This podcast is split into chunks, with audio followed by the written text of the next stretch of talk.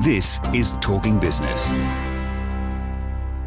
I'm joined now by Jeremy Thorpe, who's the chief economist for PwC, PricewaterhouseCoopers. G'day, Jeremy. Thanks for joining us. No, thanks for having us. Uh, now, Jeremy, uh, chief economist at PwC. So um, uh, I don't see you much in the press. You're not one of those economists, obviously, who uh, gets out there and comments to uh, to reporters all the time. Well, we can't compete with the banks. They seem to be out there all the time. No, we're generally talking to our clients, and uh, it's, maybe it's a little more privately focused advice. How big is your economics team at PwC? Well, we're just under 100. Um, and that's 100 economists. There's a light bulb joke there somewhere, I'm sure. Um, but we do everything from health economics to infrastructure economics to macroeconomic advice. Well, the joke, I think, is that if there's 100 economists, there's two or 300 opinions. well, at least 200, that's right. now, you've recently put out a paper on um, uh, China and the possibility or what would happen to Australia if China had a hard landing. Uh, which I want to talk about, but I, um, perhaps the first thing is, I mean, do do we believe Chinese statistics, and um, you know, would we know if they had a hard landing? I suppose we'd know from their exports. It's always uh, from their imports. It's always part of the game. It's a part of the game. Uh, you're quite right. Uh, we've always doubted the accuracy or timeliness of Chinese statistics. But there's a degree of consistency that we see in it, and you can validate, as you said, by thinking about our statistics going into China. Um, but we need to always be cognizant of the official statistics, and that's why you don't look at a single a single Chinese statistic. You're trying to look at the pattern and understand what is actually happening, rather than any single estimate. Well, in fact, um, I think the vice premier at the time, Li Keqiang, quite a while ago, said that you shouldn't look at the statistics, just look at. Um, uh, electricity consumption, I think cement production, and a few other statistics which turned into the Li Keqiang index which um, everyone watches. Do you watch that? Well, it's the real economy. You're right. It, focusing on actual things that you can count is easier than money flows, for example, in the Chinese economy. Hmm. But we look at a range of statistics, um, and it's fair to say um, it, most generally trend in a similar direction. So if there is going to be a hard landing in China, I think we would see it and we would feel it at the time as well. So uh, what What's your odds on a hard landing in China and what would it look like? Well, I think the key for China is understanding where the risks of a hard landing may come from, and that might give you a sense of where the um, if how material those risks are. One risk, or one set of risks, is internal, and that's particularly thinking about the banking system and the shadow banking system and how stable that is. And the second one, domestically, is around the housing market and whether it's overheated. Um, we've seen both of those risks being material at various times, and in the last couple of months, we saw a bank fail in China for the first time in many years, and we saw the government bail out two banks. So that they are material risks. And obviously, we have external risks to China, and that's particularly the US um, China trade dispute and whether the US economy goes into recession. So they are singularly material risks, but they become more material if there's multiple of those at the same time. The Reserve Bank governors previously said China's very good at managing individual risks. Um, so it's a the, the potential is a number greater than 0% and somewhere less than 100%. But it's, the cost is so significant potentially if we get this as a, as a material risk, a material outcome, that we need to be planning for it and, and treating it as a, as, a, as a potential that is uh, a meaningful potential. I suppose the question is, is, is it more or less than 50%?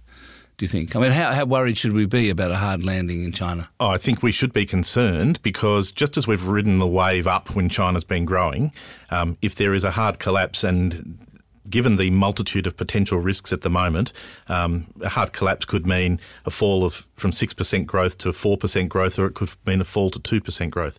Um, I don't think anyone can claim that they know the exact percentage, but it is a material risk that organisations and governments need to be mindful of. Sounds like you're saying that the equivalent of a recession in China is for them to have the gro- same sort of growth as we have. Uh, like less than two well, percent or something. China has had incredible growth as it has had its urbanisation, um, and we've benefited from that as we've been selling particularly iron ore and coal and other natural resources.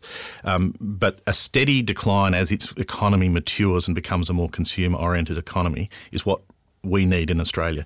If there's significant shifts and significant negative shifts in their growth, um, that's disruptive to our trade, and it's that unplanned for disruption that is a true cost. So, so what we've got going at the moment is the trade war between the US and China. Does that, um, to, to what extent Does that increase the risks, do you think, of a hard landing in China? I think it does increase it. And one of the, the things I don't think people have cottoned onto particularly is what we're seeing out of this trade war is um, a realignment of global supply chains. We're seeing companies move out of China and move into even cheaper manufacturing countries so that they can get around the, um, the US tariff walls.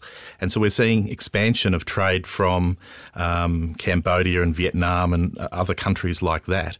And so we're seeing a in a sense, an acceleration of the change of the Chinese economy, which has been so reliant on cheap manufacturing it is now actually more expensive manufacturing that it is focusing on the, the iPhones of the world, um, and so we, we are seeing some capacity taken out of that that segment.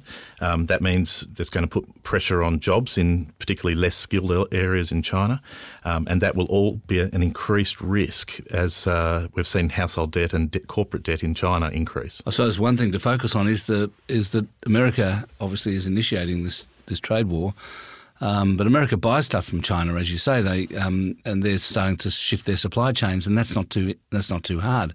They can find other low uh, low cost destinations to get their stuff made, but we sell stuff to China, and finding a market, a, another market like China for our resources uh, and education and tourism and so on is a is a whole different kettle of fish, isn't it? It is a different ball game. Um, obviously, we've got contracts, but whether they would hold up in a, a true uh, hard landing in China is a is a harder harder issue.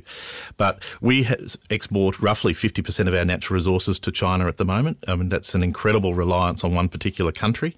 The IMF has said that Australia is probably the most reliant advanced economy on the, the strength of the Chinese economy. Um, and as you've flagged, uh, we rely on, uh, maybe even over, over rely on Chinese students and Chinese tourists.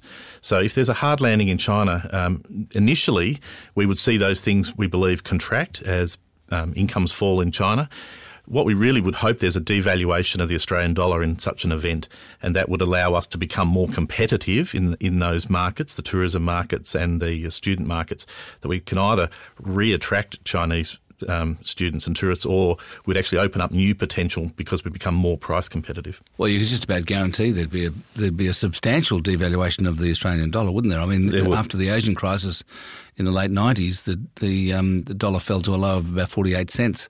So um, you'd imagine that something similar would happen this time. And the Australian dollar is seen as a proxy currency for the Chinese economy. So, irrespective of our trade with China, um, people buy the Australian dollar as a proxy for the Chinese economy. So, we would see a significant devaluation. And you're right, the GFC itself, we saw a sudden devaluation of the dollar down to around 50 cents as well. Um, it certainly bounced back over time, or in fact after the GFC quite quickly. But that is our shock absorber for any uh, institutional change from overseas, that um, we would become more competitive. Now, that raises costs domestically um, for uh, puts pressure on inflation, but inflation in Australia is below the RBA target, so that's something we shouldn't particularly be worried about. Um, but we should not be viewing the Australian dollar as um, important to hold up. We should allow it to adjust flexibly. What else do you think um, the government? What should the government do, in fact, um, uh, to to buttress the Australian economy against the possibility of a hard landing in China? Well, in, in one respect, we can't do anything. You know, if the Chinese economy is going to fall, it's going to fall not because of anything we do, but in, we need to think about this as an insurance program over the longer term. Uh, we need to be continuing expanding our free trade agreements and really encouraging the growth of free trade agreements in a broader range of economies. That's not something that would solve the problem if China fell over tomorrow, but it would uh, give a longer term um, strength and reduce the risks of our over reliance on one particular economy. Obviously, India is the great hope in the long term from a scale perspective, but its development path looks very different to China. Um, the government's got a couple of major free trade agreements they're negotiating at the moment, uh, one with the European Union um, and one with a broader ASEAN group. Um, and both of those are, I think, close to signing. And they provide greater opportunity for market entry for Australia's exporters. So we need to continue focusing in that space. Um, just finally, one thing you say in your paper is that the government should be prepared to sacrifice the budget uh, surplus.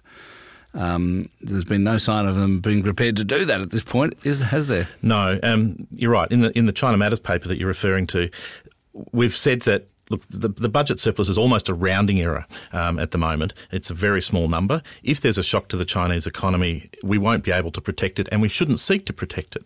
Um, there'll be a shock to the revenue system, the revenue side, that um, Chinese uh, royalties related to exports, particularly um, iron ore and coal, will fall dramatically. Um, and we would expect to see a, a, rise in unemployment in Australia, which means there's extra costs. So that budget surplus would wither. Um, and if there is such a hard landing, we shouldn't seek to hold the surplus up as a magic thing that we need to protect as well. Hmm. Well, great to talk to you, Jeremy. Thank you so much for coming in. Thanks for your time, Alan. I've been talking to Jeremy Thorpe, who's the Chief Economist for PwC.